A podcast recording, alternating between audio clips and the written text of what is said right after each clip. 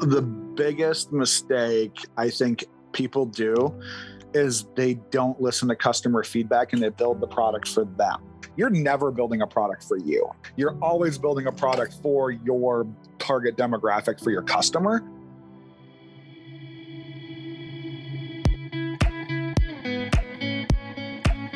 Welcome to Making It to Market, the podcast where we discuss everything about taking your product or service idea through to commercialization. I'm your host, Dahlia Kelada. Last episode, we met with James Stephens of Sinful Beverages and Ironlight LLC where he gave us an introduction on biomimicry of natural flavors and fragrance. In this episode, James and I discuss a few hot topics like artificial intelligence, natural versus organic versus genetically modified ingredients. He'll drop in some insights about functional trends in developing both consumable and topical products. And we'll get the answer to Do consumers really associate value with the sensation they experience with your product? If you missed the previous episode, James has 18 years of executive experience in biology, biomimicry, chemistry, engineering, ingredient, and product development. He has developed and commercialized over 320 natural ingredients and products in fields from clean energy and biopolymers to food, flavor, and fragrance. Can't wait. Let's get into it. Let's talk about artificial intelligence and biomimicry. What's your experience with that and how does it work? Yeah, so the the mo- thing, most important thing to remember about most artificial intelligence or, or analysis is it's really about pattern recognition, right? It's about so I worked on a project where we used um, distributed kind of AI thing to predict sweetness in molecules. And so that software, it got about 60% accurate. Okay, you're like, okay, why does that matter? Now, if you want to go survey and you're looking for a new sweetener, let's say you're a massive, you know, beverage company, right? There's pretty much two that do soft drinks that matter mm-hmm. in the world. Mm-hmm. And they both are always searching for new high potency sweeteners that can add that are natural, that can replace sugar, can help with sugar reduction, can help with whatever. So now to find those molecules, you need to take that information and then you need to go survey thousands or hundreds of thousands or tens of thousands of extracts. There's not enough time or people to do that effectively. So if you can do an analysis and have software look at the chemical traits on it and you train it, that pattern recognition can help you look at a variety of different things and get a bunch of data very, very fast.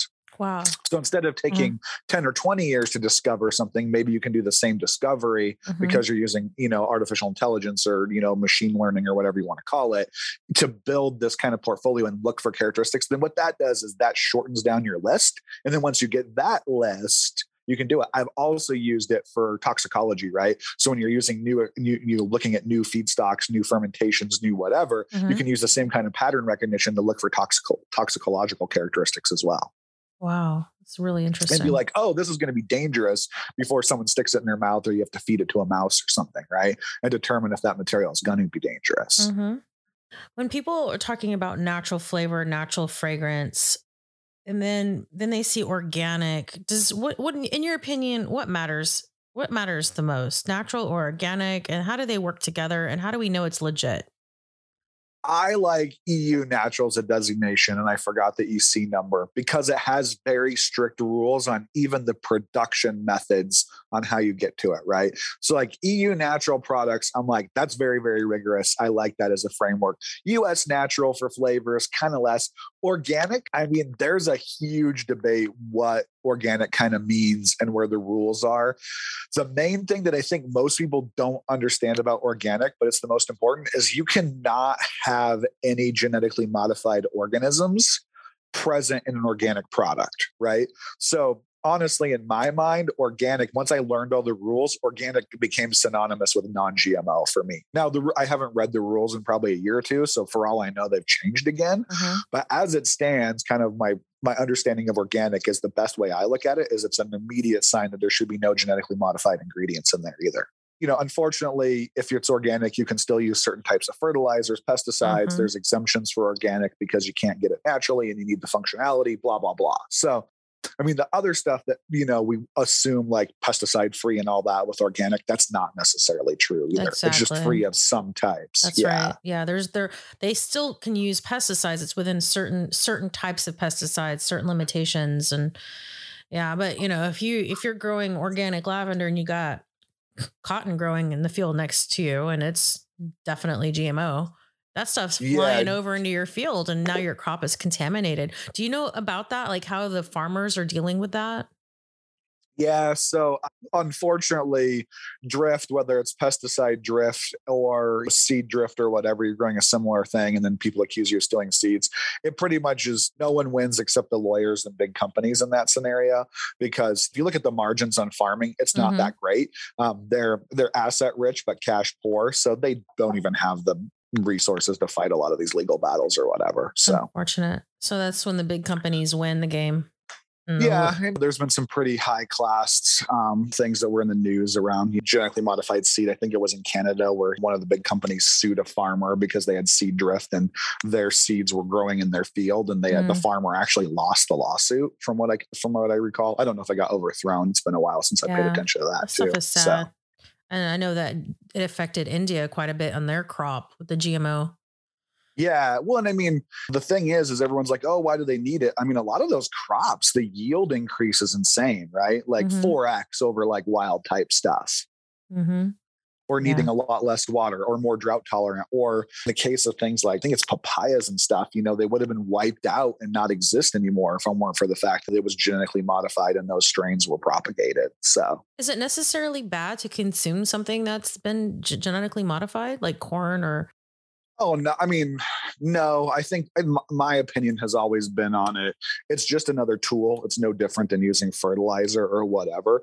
I think there's a lot of unintended consequences, right? So I know like some of the things for pest control or whatever have led to various issues or like roundup resistance is the one everyone talks about mm-hmm. right where there was gene drift from the target crop um, to other stuff yeah when you go shopping are you nitpicky about what you're reading on the labels or like how do you personally shop james are you like looking for organic how do you what do you do so mainly what I'm looking for now is I'm looking for low processed stuff. So stuff that hasn't gone through a bunch of processing and primarily that's to control salt intake. So unfortunately modern western European society North North America, we eat way too much salt, right? I bet you the average American's probably eating 8 grams of salt a day when they're supposed to maybe max out at 2500 to 2000 milligrams. Mm-hmm. You know, and we don't have anywhere near enough potassium. So for me I've been looking at a bunch of of that stuff just because it does affect things like blood pressure. And it doesn't matter how healthy you are, the older you get, stuff just starts wearing out, right? So once you break about 35 or 40, things like salt content are really going to matter. So all the millennials coming right behind me, they're going to have to care about all that stuff. So that's kind of where I've ended up is looking for low processed foods, mainly for salt reduction.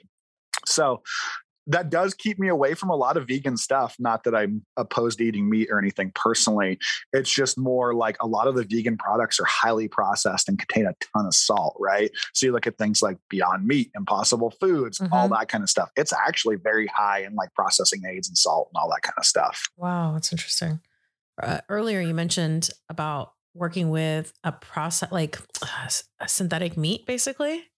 Yeah, so we've done a bunch of different work in this space. So early on, we um, Blue Marble, like before we um, sold that company and kind of got all wound down, we were doing a lot of work in the helping alt meat, early alt meat companies look at ways to get access to the resources. We did a lot of stuff where we worked with mycelium to make fake bacon because we had a vegan bacon flavor we developed, um, stuff like that, all from fermentation, all EU natural. And so, really, a lot of the work I've looked at is, you know, there's a couple major characteristics, and one of the ones that got interest to me in that whole space space is mouthfeel. You know, it's really hard to make plants feel like meat on a mouthfeel basis, right? Having the right fat, what is the fat composition, what does the fat taste like, all that kind of stuff. And so, I've been doing a lot of consulting with companies, like being like, well, how do we even look for the right fats? How do we do this? How do we get the right flavor profiles? How do we make it cook right so it cooks similar to that?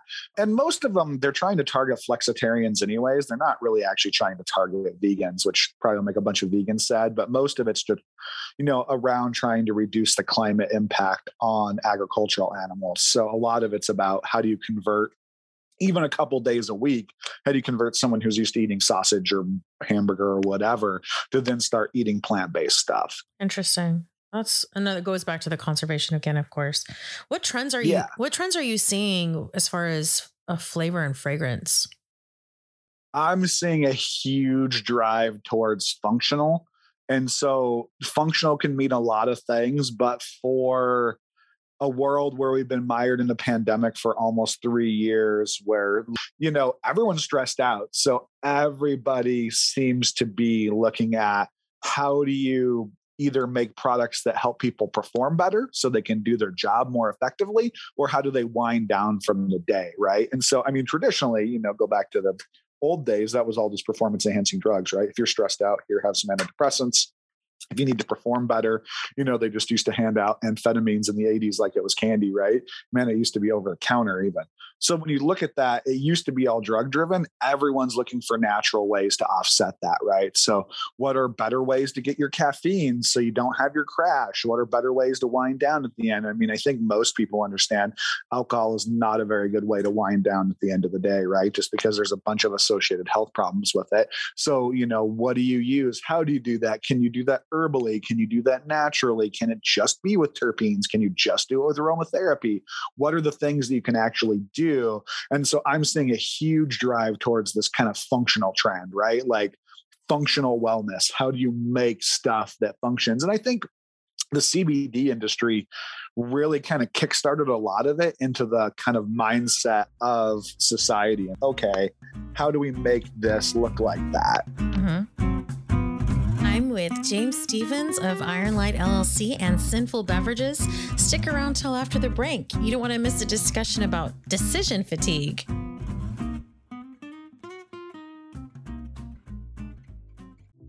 Are you looking for high quality, professional grade nutritional supplements that you can only get with the help of an integrative health practitioner? Well, believe it or not, I'm actually a degreed health science and integrative medicine practitioner, and I'm able to extend my 15% off practitioner discount to you on over 350 professional grade brands. Plus, they gave you free shipping on $49 or more. Please visit wellevate.me slash Dahlia hyphen kelada.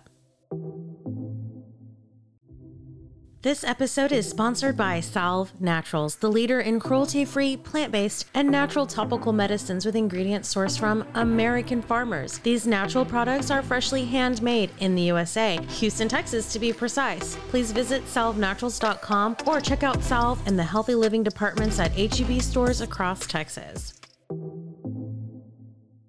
We're looking for inspiring expert guests and original musical artists. Think you have what it takes to be a part of the show? Please go to makingittomarket.com and apply. Making It to Market is a listener and sponsor supported show. Want to help us out to keep the show going? Find out how in the show notes.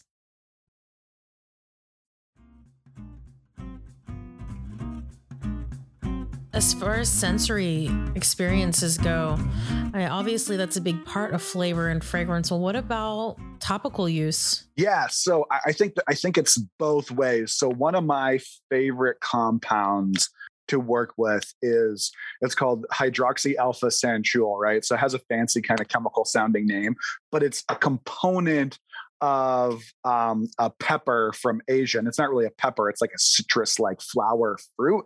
And it, so Szechuan peppers, right? So you look at Szechuan peppers, they make your lips tingle when you eat them, right? So that sensory feedback makes you think something's working. So, like when you look at topicals, right, and you're like, oh, this is going to help plump your lips. Now, if you can get that so that lip balm tingles a little bit when someone first puts it on, that creates this whole kind of like feedback in their brain of like, oh, this is working right? Same with like when people use muscle rub, people way prefer muscle rubs that have cooling effects, right? Whether that's menthol or you know other cooling compounds or whatever, they would rather use stuff where they can actually feel that effect, or like icy hot, right, where you have effectively capsaicin and a menthol kind of cooling pound mixture where it creates both sensations simultaneously. That feedback lets you know your product's working the one thing I always wish I would have done at the start of the whole CBD industry, like, you know, 2014, 2015 Farm Bill stuff, is I should have just released CBD that had a tingling effect in it and just said, well, if your CBD doesn't tingle, yes. it's not working. Right. I think I joked about this on one of our other calls. But people really do think this. People really like both the people manufacturing it and the people con- buying it and consuming it really believe that you have to have that sensory feel in order for it to work it's it's all about value right so humans love shortcuts our brains do too much all the time right so you effectively are always in decision fatigue in your entire life what to feed kids, what clothes to wear, what meal should I make? Oh, do I like this color of carpet? Should I style my hair this way or that way? I don't have hair, so it doesn't matter. But you know, I don't have that worry. But the average person has so many worries that they're always looking for shortcuts. So a product you feel and you associate that feeling with it working is always going to win out because you're like, oh, yeah, this product works because of this. It's like a lot of people convince people that eating healthy has to taste bad. So people got around instead of formulating correctly and making it taste good, people got around that by being like, oh, this smoothie with all these vegetables and it just has to taste bad. Therefore, yes. I'm going to eat this terrible tasting thing. Right. And so, you know, culture did that. But at the end of the day, if people can associate feedback with value, right? That's why, you know, if you look at cannabis and, you know, CBD, lots of people prefer full spectrum products because there's other compounds in it like THC that create an effect versus something made with isolate that you might not be able to feel. And so the same thing starts occurring with everything. A patch for your pain with a little bit of capsaicin or hot pepper feeling in it where it makes your skin warm up or whatever is going to feel more like it works than a patch that has like, you know, Tylenol in it where mm-hmm. you might not, it might have be everything might be the same, mm-hmm. you know, mm-hmm. same painkiller, same everything. But if there's no feedback, people just doesn't don't think your product works. Yes, yeah. Well, how can we get something that's sensory that doesn't smell like medicine? So there's a bunch of different technologies around this too. And this this is where stuff is so cool, right? So when you start looking at things like terpenes, you know, and a lot of those, there's there's a very strong aroma sensory with it. But then you can do things like encapsulate that. So you can take that material, you know, and you can actually stick it like in a sugar shell. And so that sugar shell will trap all the smell or whatever. And so the thing I always think that I did great is valerian root, right? People like valerian, you know, because, you know, oh, it can help you fall asleep. It also tastes like dirty feet, right? but if you take valerian root and you encapsulate it, you can keep it functional, but you can also remove the sensory profile from it. So then you don't have to have that thing. The problem is all those technologies cost, you know, have yes. some expense, right? You need a partner that has it. You need to do so much to make it economical you know a lot of these things it's it doesn't lend itself well to trying to do 100 units and do a test launch on the product you almost have to commit to you know a million units or something out of the base. And then so small formulation or even mid-sized yeah, formulations people or companies or whatever or brands just can't afford to deploy that technology that way. Yeah but encapsulation has a lot of value. Uh, it's oh absolutely shelf life, stability, not having your compounds break down. Like, look, anything that has lots of these compounds are, you know, they're sensitive to, you know, oxygen degradation or whatever. So encapsulating can protect those compounds and make them last a lot longer on the mm-hmm. shelf too. Mm-hmm. When you're working with customers on creating flavors and fragrances, what are the biggest or most common mistakes you come across with them? So the biggest mistake I think people do is they don't listen to customer feedback and they build the product for them. Mm-hmm. And so you're building, I, you know, this is going to sound, you know, some people say it's a sellout, some people say it's whatever. You're never building a product for you, right? Mm-hmm. You're always building a product for your target demographic, for your customer. And so that's the most important thing to think about. And I would say nine out of 10 people I worked with, they cannot grasp that the product is about their customer and yes, not about them. I cannot agree with you more. I, I always see, oh, I like this color. I like this ring. Why do you like it? Is it about you? Are you buying your own product? Who's buying it? And did you ask them what they want? Most people are not buying their own product, I've learned. mm-hmm. Yeah. Yeah, but they preach it that it's the best thing in the world because it is, right? Yeah. well, you know, and and and that's one of the reasons I always put con- consumer centric innovation like on like my title on linkedin right is i'm like it, it's about the consumer. It's about who's going to buy your product. Absolutely. It's so true. And if you're not solving something for them what's the point right? So what would it be like to work with you so a lot of times it's it's about brainstorming, it's about figuring out. And then I'm usually the place where I get a stickler is on this consumer segmentation now. Mm-hmm. Probably the last five years. I'm like, who's your consumer? What's their segmentation? What do they like? And so, you know, there'll be a bunch of brainstorming and it'll always end up, you know, who's who's actually going to buy your product? What's their mindset? What are you trying to do from there? And then after that, it'll be like, well, what experience do you want that person to have with your product? Right. And how do you verify that that experience is actually what you're delivering? You have to do consumer focus groups. So, like when I launched a beverage in the regulated space here with a partner, we did a thousand units just test and effectively quote unquote a giveaway. It wasn't a giveaway because you couldn't legally give it away. But, you know, we got, we figured out all the rules and stuff. And so there was a thousand unit test of that product. And mm-hmm. then we mm-hmm. collected feedback and consumer sentiment on that product. And so are you using like um, a firm to help you with this or are you developing your own study? We usually do our, we we've taken to doing a lot of our own stuff because most of the firms are so expensive mm-hmm. that you know people really can't afford to do it at this day and age. So Okay, interesting. So one of the uh, other guests that we have on the show is um, a neuroscientist, and she talks about consumer research. And so it's interesting how everything is kind of aligning with all the different speakers. Everything you can see a consistency in the approach, which is really kind of neat. I love seeing it. I think that I, th- I think the people talking consumer centric application are the ones who've kind of risen above the fray, right? We, you know, I guess to toot all the horns of people in it, right? Is we usually have multiple successes over our, under our belt right? Instead of being a one trick pony like a lot of startup folks are or whatever, we usually have two, three, four, five, 10, 20, 30, 40 successes over the years built up under following that same thing. So it's definitely a mechanism that works for us.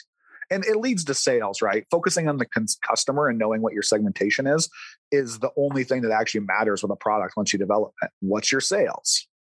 Right.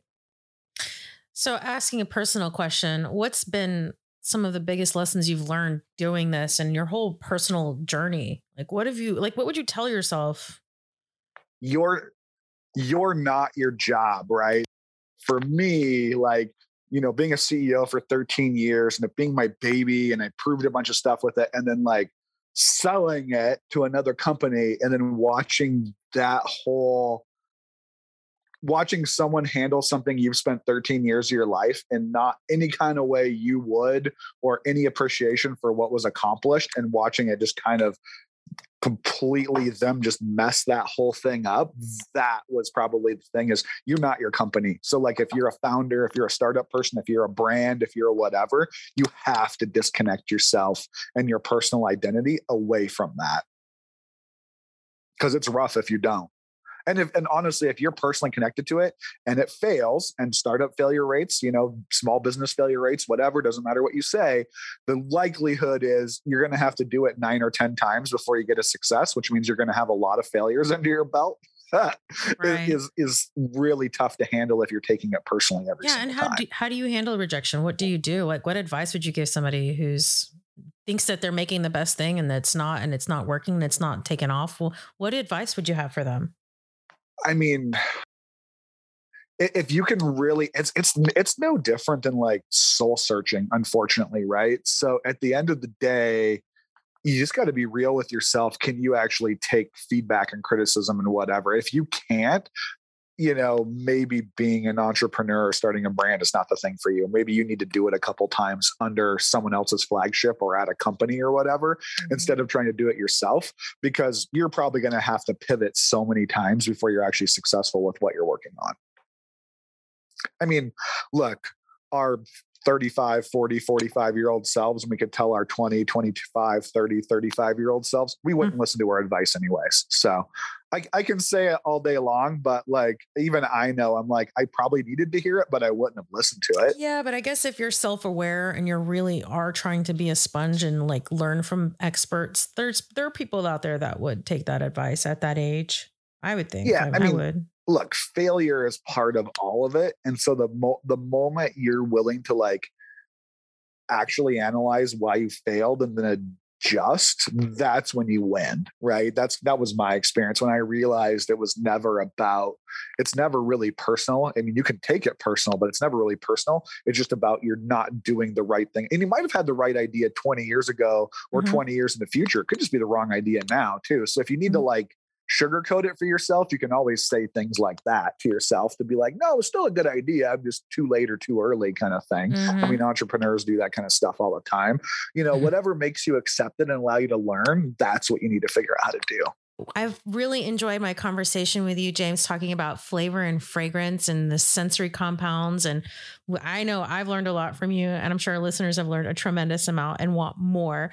And I look forward to having you back on. Maybe we'll talk about some microbial testing and food safety and uh, stability testing of products, as well as maybe sourcing some unique raw materials like algae and mushrooms, and go back to talking about that microbiome um, and the microbes that you're working with Yep, that's absolutely the plan. Yeah, and I know I know we've got some listeners that are in the cannabis space, um, and uh, non-cannabis as well. But I, I know we're going to hopefully talk about extraction techniques and processing technologies. Maybe we can do a deeper dive into cannabis and maybe bring back some of that terpene discussion as well.